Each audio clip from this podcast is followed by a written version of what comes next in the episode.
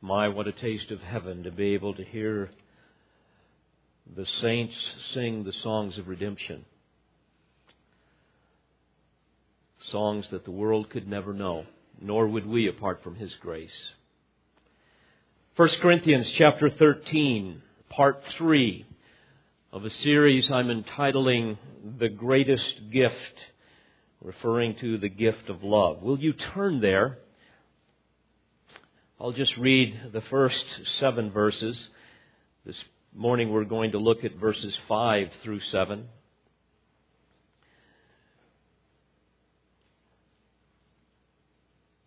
First Corinthians 13, beginning in verse 1. If I speak with the tongues of men and of angels, but do not have love, I have become a noisy gong or a clanging cymbal. And if I have the gift of prophecy and know all mysteries and all knowledge, and if I have all faith so as to remove mountains, but do not have love, I am nothing. And if I give all my possessions to feed the poor, and if I deliver my body to be burned, but do not have love, it profits me nothing. Love is patient. Love is kind and is not jealous. Love does not brag and is not arrogant, does not act unbecomingly. It does not seek its own, is not provoked, does not take into account a wrong suffered, does not rejoice in unrighteousness, but rejoices with the truth, bears all things, believes all things, hopes all things, endures all things. For as long as I can remember, every time I have turned on the secular radio stations, I hear one song after another, another on love. Thousands of love songs, as though the world is obsessed with love. For the fun of it, I did a little search on the internet one thing that struck my eye was that the Beatles recorded 301 love songs. So they must have been experts on the subject. And yet, sadly, if you examine their sordid lives, you will quickly discover that they knew nothing about the kind of love that God would have for us. Sadly, the greatest purveyors of love today tend to be the entertainers, Hollywood, artists, people who are notorious for their immorality, their drug and alcohol abuse, their multiple divorces and partners, their homosexuality, and their utter violence towards biblical Christianity. They're all about love when it comes to saving the whales or saving some animal. But if it's but it's perfectly all right to kill an unborn infant. Staggering, isn't it? It's little wonder the world is becoming increasingly unloving. How often do you hear a news report extolling the virtues of love where they describe some person who manifested the love of Christ that was self sacrificial, self humiliating, and self controlled. Certainly, this is not the politician's priority, nor that of our educators. So the world knows nothing of love. Therefore, beloved, we must show them. We must show them, not just tell them. Let me ask you before we look at the text this morning would those who know you best agree that you truly manifest the love of Christ? Or would they kind of shake their head and snicker a bit and say, no, no, not if you really knew them. Oh, oh yes, they claim to love God and he puts on a pretty good show when people are looking and she's a good neighbor when everything's going well. But overall, he or she lives for herself, himself, not for God, not for others. His checkbook and his calendar will tell you what his priorities really are. He's much more selfish than selfless.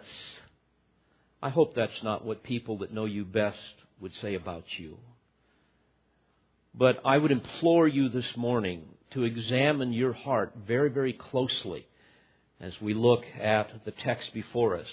And may I also add that because the Spirit of God has gone to such enormous lengths to communicate these truths to us in His Word, and even lay upon His servant's heart to, to share this with you this morning, it stands to reason that He expects something in return.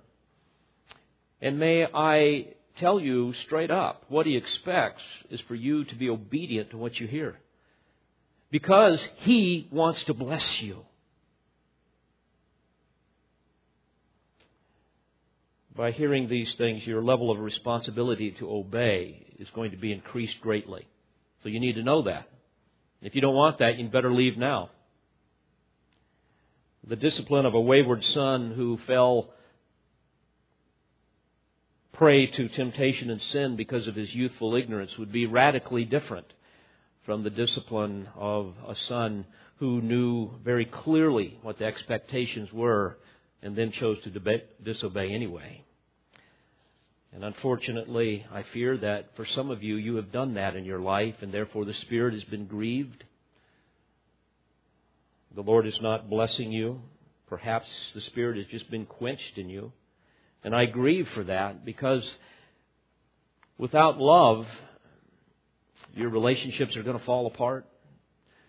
Your marriage is going to be reduced to nothing more than a roommate status. Your families will begin to disintegrate. Your love for Christ will become really nothing more than a cliche, not a reality. You will have no habit of prayer. You'll end up not having an appetite for the Word of God, no compassion for the lost. Your Christian testimony, dear friend, will gradually wane to the point where it will be neither compelling nor contagious. For people that don't love, they just exist. They're surviving, not thriving. I hope that's not you. That's why this is so important. Your joy will be linked to your circumstances rather than to Christ alone. Things are going good, you're happy. Things aren't going good, you're devastated and can't function. All of that can be traced to your understanding of love and your obedience to what you know to be true. The fruits of the Spirit will not be hanging on your vine without love, the first of which will be love. Then joy, peace, patience, kindness, goodness, faithfulness, gentleness, self control, and so on. So I admonish you to humble yourself this morning before these truths. I pray that they will pierce your heart as they have mine as I've meditated upon them. You need to be able to say, not so much, yeah, I really need to change. No, dear friends, you say, I must change and I will change if it takes me to a cross. That's the attitude. So we come to 1 Corinthians 13. I remind you again, I've outlined it this way. First, the absence of love in verses 1 through 3. Then the attributes of love that we're looking at.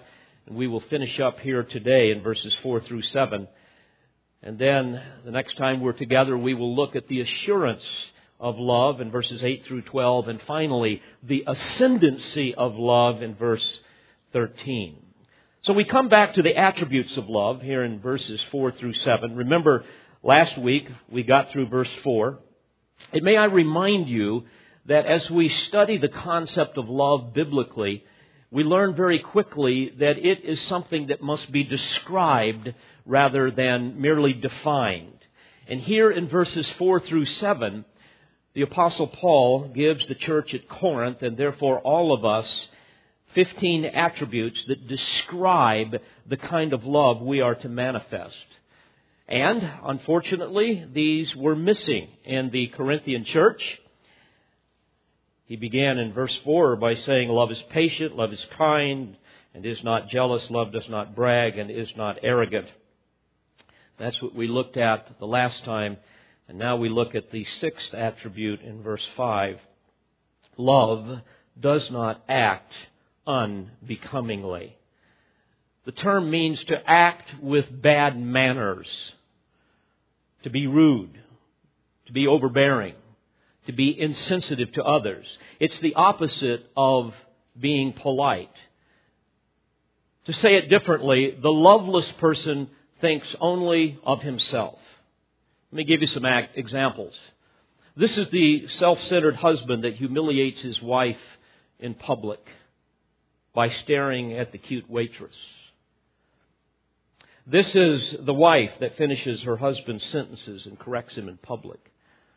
This is the guy that cuts in line. This is the woman that takes your parking spot that you've been waiting for at the mall. This is the guy that eats like a pig and usually looks like one, cramming food in his mouth like he's starved and then sits back and burps. This would describe the woman with a full cart of groceries that pulls up to the 20 items or less checkout. This is the parent that screams nonstop at the refs and at the coach when things aren't going right for little Johnny, who probably doesn't have an athletic cell in his body. Well, you get the picture. And then we come to church. We bring all that stuff to church. And we get all excited about the doctrines of grace. We get all excited about the doctrine of the atonement, about eschatology, and all of these great and glorious things. And yet we've got all of this stuff in our life. Well, that's what happened at Corinth. There were divisions and factions among them. The love feast where they would come together to celebrate the Lord's Supper was a disaster. As you read 1 Corinthians, you discover that they would sit in their little cliques. The wealthier people would not share their food, but rather greedily consume it before the poor people would show up. Many of them were getting drunk with the wine. People were ruled by pride, not by love. 1 Corinthians 11, verse 21, Paul says, In your eating, each one takes his own supper first. And one is hungry and another is drunk. I find it interesting. Bad manners typically show up most at the dinner table. Now, we can very smugly say, Well, I'm glad I'm not that way. Oh, really? I've seen some of you fight to be first in line out here when it's time to eat. I've seen some of you turn your kids loose at church dinners and it looks like locusts descending upon a field. No manners. They take more than they can eat, start throwing it away. No sensitivity to others. And sometimes, sometimes we might just end up sitting with our little group of friends or family and ignore other people who may be new to the church who may not be part of our little group. I've seen it on pizza night where sometimes young people will be first in line and there's 40 or 50 people behind them and as you know the pizzas come out slowly so there might be three or four pizzas on the table and some of you will pile four or five pieces on your plate with no sensitivity to people behind you you will sit down and eat, cram it down your throat, and be in line before some of the others even get their first piece. Practical illustrations of acting unbecomingly. Love doesn't act that way. Dear friend, let me ask you, as I've had to ask myself, where are you rude? Where are you insensitive to others? Where are you overbearing? A seventh attribute in verse 5 love does not seek its own. The word seek means to crave or demand something from someone. You see, love is the opposite of this. Love is never self seeking. Love is always seeking the well being of others because love is self sacrifice. Jesus, of course, is the perfect example of this. In Matthew 20, 28, we read that he did not come to be served, but to what? But to serve. There you have it. The self seeking person looks out for number one. The world must orbit around him. The family must orbit around him. Like a spoiled child, everyone must jump at his commands. And when he says jump, you're supposed to say how high on the way up. These are the my way or the highway folks at church. Reminds me of a sign that I've seen in several kitchens now. It says, if mama ain't happy, ain't nobody happy. That's the idea. Does this describe you? Does this describe you maybe at home? Maybe at church? How do you respond to people when you don't get your own way? When people don't agree with your preferences? I remember once some parents absolutely pitching a fit. By the way, this was a number of years ago, so don't worry. parents absolutely pitched a fit when we refused to let their daughter sing at church in terms of a solo. Mind you, there was very good reason for that. I've seen people get irate because they've submitted a curriculum or a book to me, to the elders, wanting us to do a certain thing, and we've discovered that it is inappropriate, maybe has some heresy in it, and so we decline. And rather than saying, Thank you, Pastor, help me understand, they get angry because they're seeking their own way. And for some people, they seek their own way by just saying, just leave me alone. I'll come to church, but just leave me alone. I'll be there every now and then, but just leave me alone. The saints at Corinth were utterly consumed with seeking their own interests. Each little group had their opinion, and every group was right. They were the correct group. Well, we like Apollos better than Paul. Well, Paul's not that hot. Have you heard Cephas? You know, on and on. These silly types of things. So, this must have hit them rather hard. And I confess it hits me hard. It should hit you hard. Apostle Paul said in Philippians 2, verse 3, Do nothing from selfishness or empty conceit, but with humility of mind, let each of you regard one another as more important than himself. Do not merely look out for your own personal interests, but also for the interests of others. Ask yourself, does this describe me? I read about an inscription on a tombstone in a little village in England that read, Here lies a miser who lived for himself and cared for nothing but gathering wealth. Now, where he is or how he fares, nobody knows and nobody cares. And I also read of another in Scripture in that same context that was on a tombstone in London, in the courtyard at St. Paul's Cathedral. And the last time I was in London, I remembered this and I went and read this and noticed the contrast. On that tombstone it says, Sacred to the memory of General Charles George Gordon, who at all times and everywhere gave his strength to the weak his substance to the poor, his sympathy to the suffering, his heart to God. There's a man that did not seek his own. Beloved, imagine what it would be like in this precious church if we were all that way. If we could all somehow set aside our pride and use our gifts as the Spirit has given them to us to serve one another, not ourselves.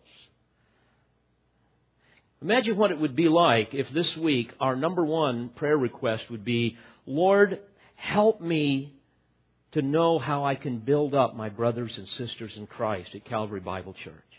Help me see how I can use the gifts that you have given me to serve them and not myself. To this end, Paul admonished them in chapter 14, verse 12. He says, Since you are zealous of spiritual gifts, seek to abound for the edification of the church. That's what we need to be about. Well, an eighth attribute in verse 5 is love is not provoked. Paroxono in the original language. We get our English word paroxysm from that. You don't hear that word much, but it means a convulsion, convulsion or a, a sudden outburst of anger or emotion or some sudden action. Uh, it means to easily irritate or to arouse to anger. If you want to get the picture, imagine the reaction of an irritable baby sucking on a pacifier and you just come up and jerk it out of its mouth. That's the picture here. Love is not provoked. You know, that's kind of cute in an infant, but it is disgusting in an adult. You see, love will not allow a man to have a short fuse and then explode in retaliation against someone when they've been offended. Love doesn't act that way. I know some of you live with people like this. It reminds me of the old westerns where they get the nitroglycerin, put it in the saddlebag, and they got to be very, very careful because they are um, they are subject to to exploding a highly volatile liquid, and you all of a sudden bump it or jar it, and all of a sudden, boom. You know what it's like in a family. There are certain subjects you just don't talk about. Because if you ever go there, boom, somebody's going to blow up. Love doesn't act that way. You know what it means to walk on eggshells around certain people at times? Otherwise, they'll pitch a, pitch a fit, throw a tantrum. And usually these people are masters at telegraphing their bad mood. They want to make sure everybody knows that I'm in a bad mood. That's the idea. Children, don't upset your father. He's in a bad mood. Oh, look out. Mama's in a bad mood. So all the kids and the dogs and the cats, they all go to another part of the house. By the way, may I say in all love, if you are a moody Christian, you are filled with selfishness and pride. You're self absorbed and you're immature. Can you imagine Jesus being that way? Oh, here comes the Lord. I can tell he's upset today. Not at all. You know, if this describes you at home, please understand. According to 1 Corinthians 13, what you do at church is worthless to the Lord. It's, it's worthless. So don't think you can act one way at home, one way in private, and then come to church and do things for the Lord and expect it to somehow be of value to Him. Because He says that without love, in verse 1, you're just a noisy gong or a clanging cymbal. It means, again, you're like the pagans. What you do is worthless. Or in verse 2, you, as a Christian, you're nothing. Verse 3, what you do profits you nothing. in all kindness, if you have a friend or a spouse or a child or whatever that acts that way, they need to be confronted, not tolerated. Proverbs 29:22 An angry man stirs up strife, and a hot-tempered man abounds in transgression. In other words, his anger is going to be the tip of the iceberg of his sin. You see an angry person, you can you can know for certain that underneath that are a multitude of other sins. Young people, never date a hothead. Never, ever, ever. Proverbs 22, verse 24 and 5, it says, Do not associate with a man given to anger, or go with a hot tempered man, lest you learn his ways and find a snare for yourself. We know how frustrating it is to be someplace and all of a sudden you have a child that throws a tantrum. lays on the floor, kicks and screams, and carries on and so forth. I remember each of my children tried the temper tantrum stunt once or twice, but the swift sting of discipline caused them to instantly realize that that strategy of sinful manipulation must be forever and immediately forsaken. but we all know the little sinful stunts we pull when we want to get our own way, especially the person that is prone to being easily provoked. We've all got those little cues, you know. We come stomping into the room. We've kind of got a tight, you know, our teeth are gritted together and we're huffing and we're puffing and we slam the door and kick the cat and, and you know, just leave me alone. That's the attitude. Boy, there's an example of love. That person would make a great deacon. Wouldn't you love to have that person for a Sunday school teacher? A man who is easily provoked is a man obsessed with himself and has no concern for others. You know, this is behind the rage that we see in our society where people are constantly demanding their rights. They know nothing of Christian love.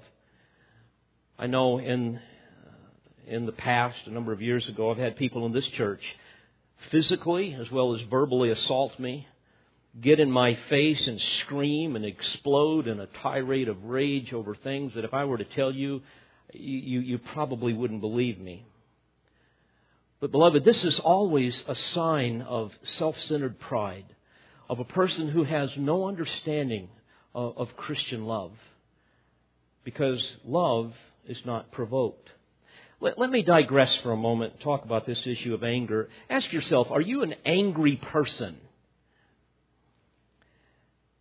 And I might say that if you really want the answer, don't ask yourself, but ask those who are closest to you.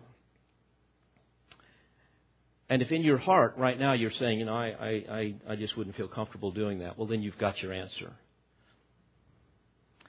Because, you see, an angry person is too proud to ask and too selfish to repent. Their masters typically are justifying their sin. Well, I have a reason to be angry because, after all, and then here comes the justification. Ecclesiastes 7 9. Do not hasten in your spirit to be angry, for anger rests in the bosom of fools. At his core, an angry man is selfish and proud, typically nursing some kind of a wounded spirit over some real or perceived offense or some series of disappointments. The angry woman that hates men, the angry racist that hates some other ethnic group, um, the overbearing, jealous, controlling boyfriend, the abusive spouse the guy with the little man syndrome that feels like he's got something he's got to prove, or the defiant rap artist that hates the whole world and he's walking around with that look, you know. These people are ruled by their emotions. Guys, you know what it's like. We deal with this a lot in the world. Somebody looks at you and they have that attitude of, what are you looking at? You know, they're ready to fight. They wear their emotions on their sleeve. Here in the South, we use the phrase, they're like an old sore-tailed cat. I've never been around a sore-tailed cat, but I get the picture. Proverbs 25 verse 28, whoever has no rule over his own spirit is like a city broken down without walls.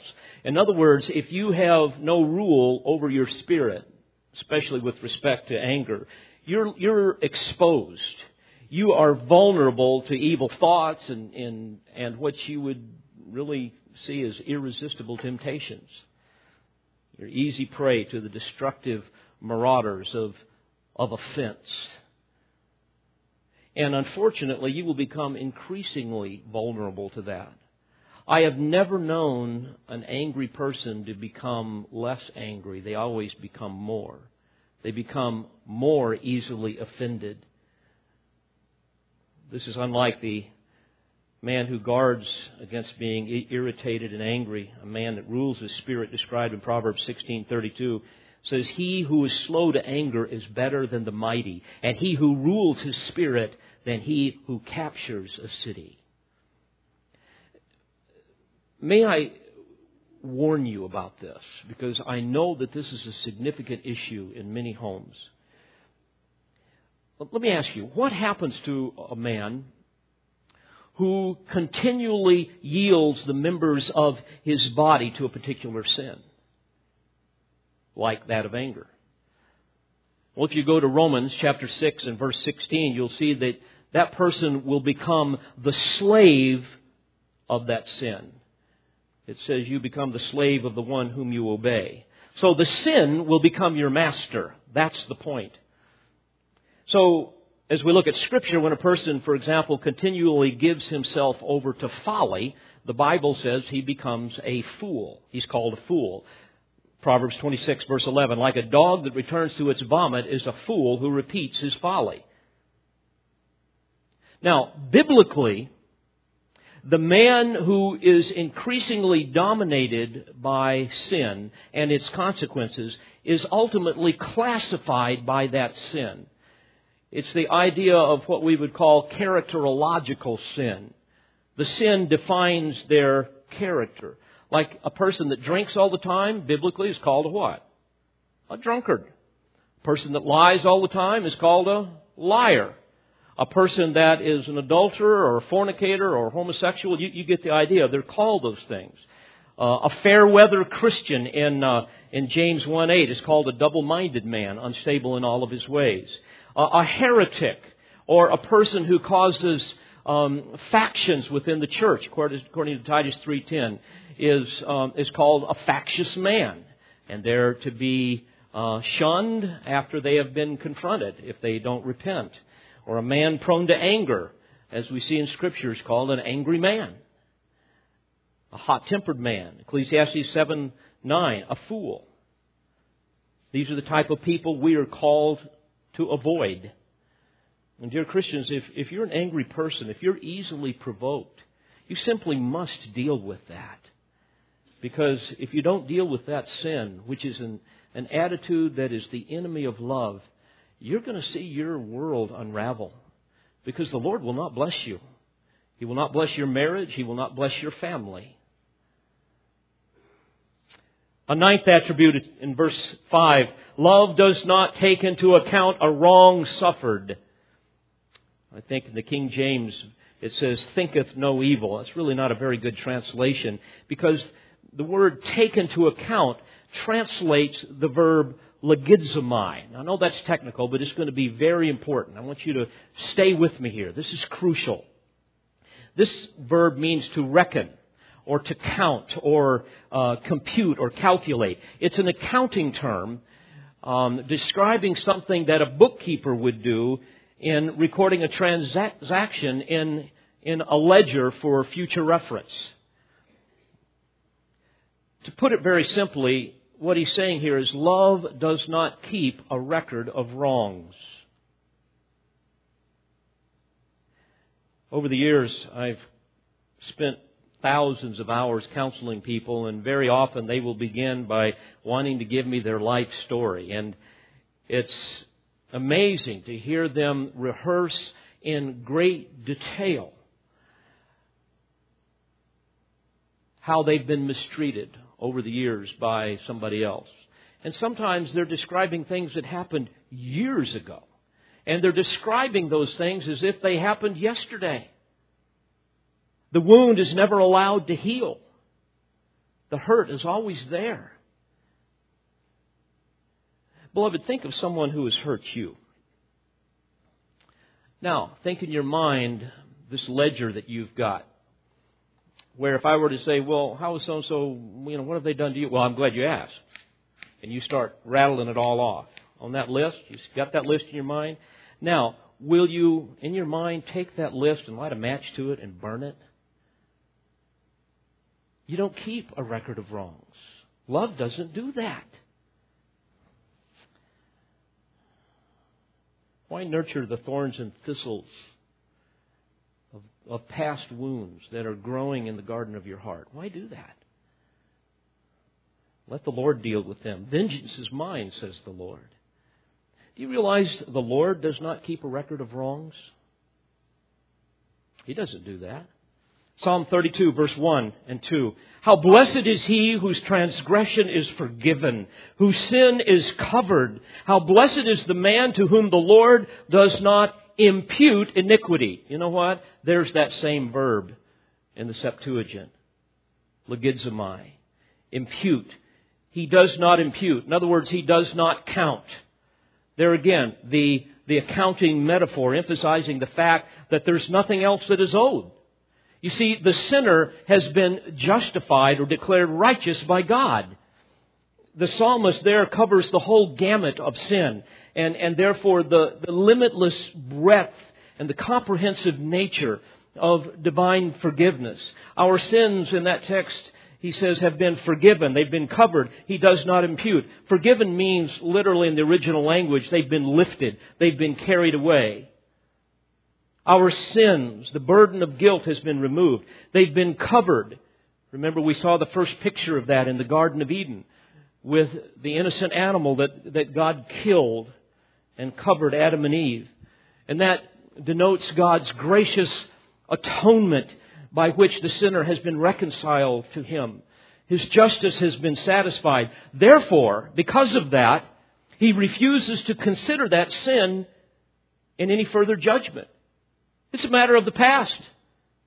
It is no longer a ground for his dissatisfaction. He keeps no record of it. You see, Christ's atonement is the covering, and he made an end to our sin once and for all. So he does not impute or count our sin. He keeps no records of wrong. In his magnificent description of the doctrine of justification, the apostle Paul said of Abraham in Romans 4 verse 3, and Abraham believed God and it was, here it is again, reckoned. It was reckoned to him as righteousness. And again, reckoned is rooted in the verb logizomai. And here it means to enter into the account book. What did he enter into the account book here? That he's righteous because of Christ.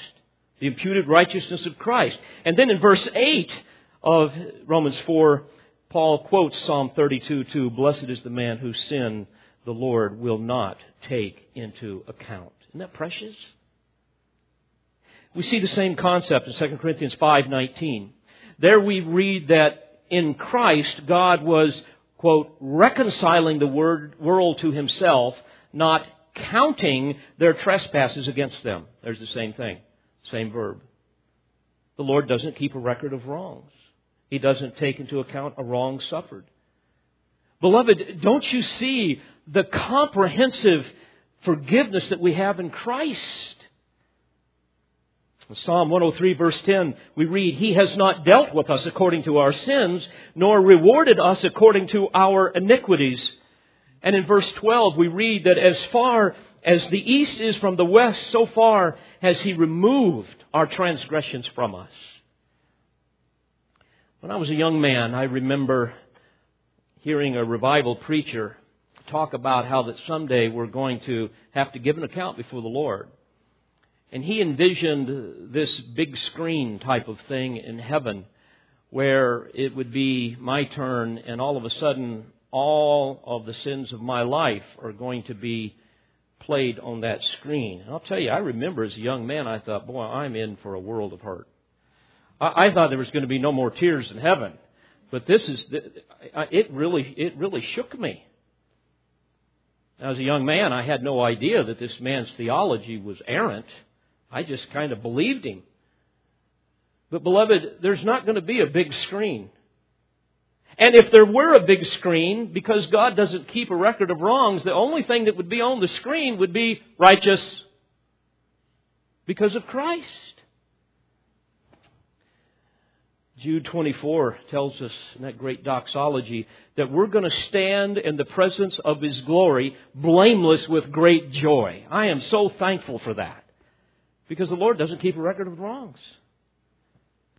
It doesn't say that you're going to stand in His presence guilty with great sorrow.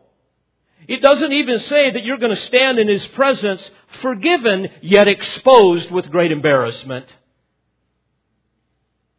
You're going to stand in the presence of His glory blameless with great joy.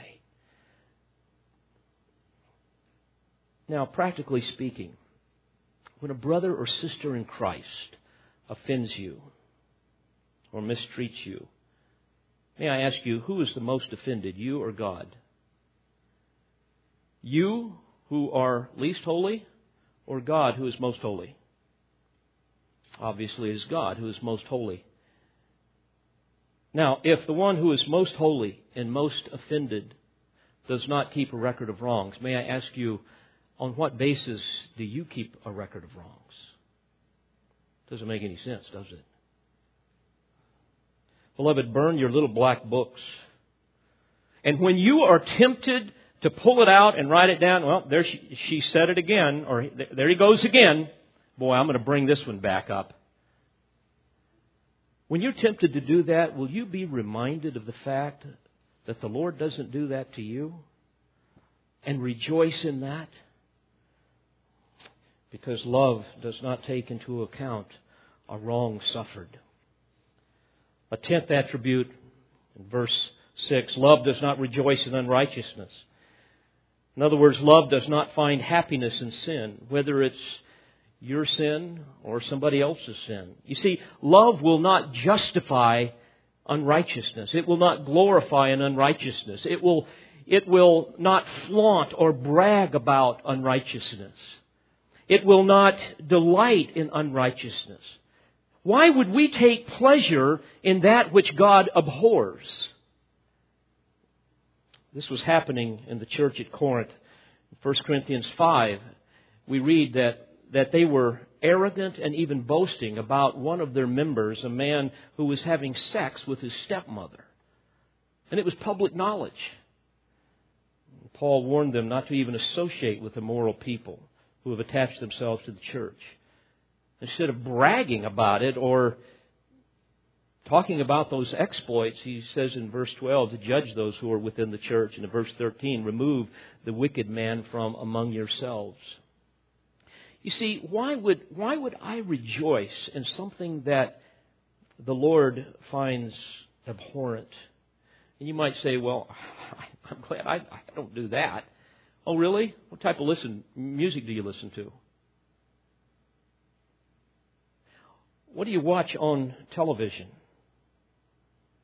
For the fun of it, I checked out what was the top rated show right now. And it, it's interesting how many of them are these reality shows, which basically does exactly the opposite of this. It rejoices in unrighteousness. People want to see that. The top rated one was called Jersey Shore. So I clicked, I looked on the internet. I had to immediately shut it down. It's pornographic. And what's interesting, I heard of a Christian person who said it's one of their favorite shows. Beloved, if that is you, you simply must understand you are absolutely in violation of what God has said for you to do. He says right here that you are not to rejoice in unrighteousness. What type of clothes do you wear? What type of places do you go to? Who do you want to emulate? I was at Walmart the other day with Nancy and I saw a couple of young guys strutting around and they had, you know, all of the multicolored hair and and tattoos and piercing. It was so pitiful. Their their the shirts they had on were um, were filled with kind of demonic looking drawings, and they both had one hand to hold their pants up because otherwise they would fall off. Their underwear, you know, sticking out. You know the whole scene. The hat had to be a certain way to say I identify with you know this group and they had some girlfriends with them, and, and their clothes were, it was just scandalous. They looked like trollops. Skin tight clothing, again, the same look, tattoos everywhere, showing off all of their sexuality as well as their cellulite. It was pitiful. And that's kind of the, um, that's kind of the, the culture today, isn't it? And you know what's really sad is when I see Christian young people look the same way or want to look the same way. Beloved, if that is you, what you are doing is violating what the Lord says right here. You're, you're, you're rejoicing in unrighteousness. You're saying, I want to, I want to be like that. We should never allow ourselves to, to be that way. This would also include uh, our sinful appetite for gossip. Isn't it interesting how you go to the checkout counters and right there you have these, these tabloid magazines, gossip magazines that feature scandalous stories about the personal lives of celebrities? What are they doing? They're rejoicing in unrighteousness.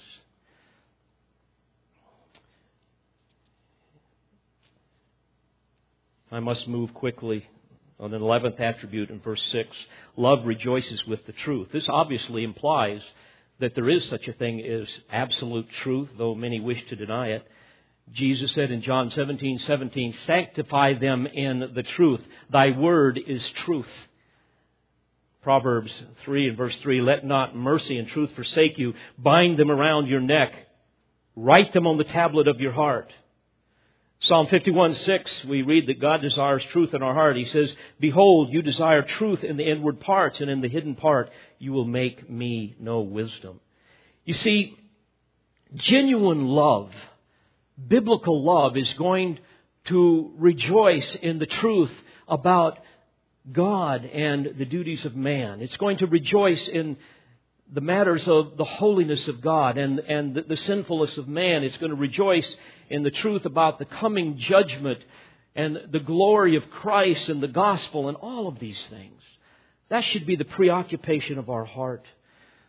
Psalm 119, Oh, how I love thy law. It is my meditation all the day. Charles Spurgeon said, and I quote, clasp the Bible to your bosom repentant, pardoned sinner and say to the Lord, Oh, how I love thy law, for through this word my chains have been broken and I have been set free forever. Beloved, what type of message does your life preach?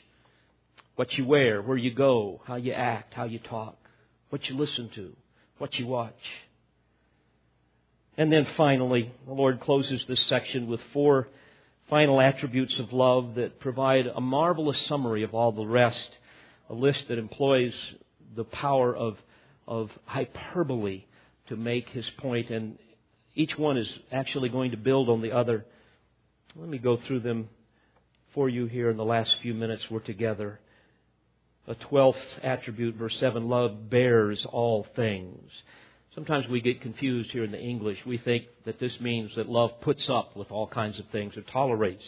But that's not what it means. Bears is the, it's from a Greek word stego, and the root of that word means thatch or roof.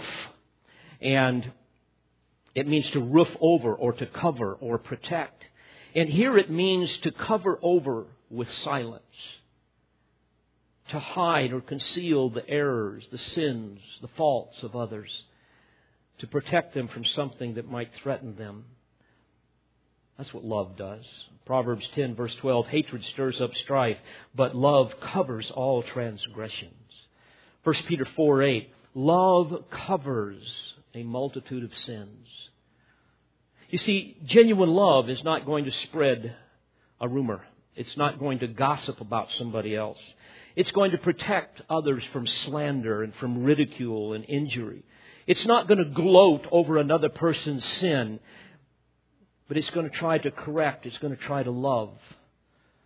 Now you say, well, what if a person is living in sin? Well, you go to Galatians 6, beginning in verse 1. It says, Brethren, if any man is caught in any trespass, you who are spiritual, restore such a one in a spirit of gentleness. Restore is katartizo. It is um, um, it means to correct.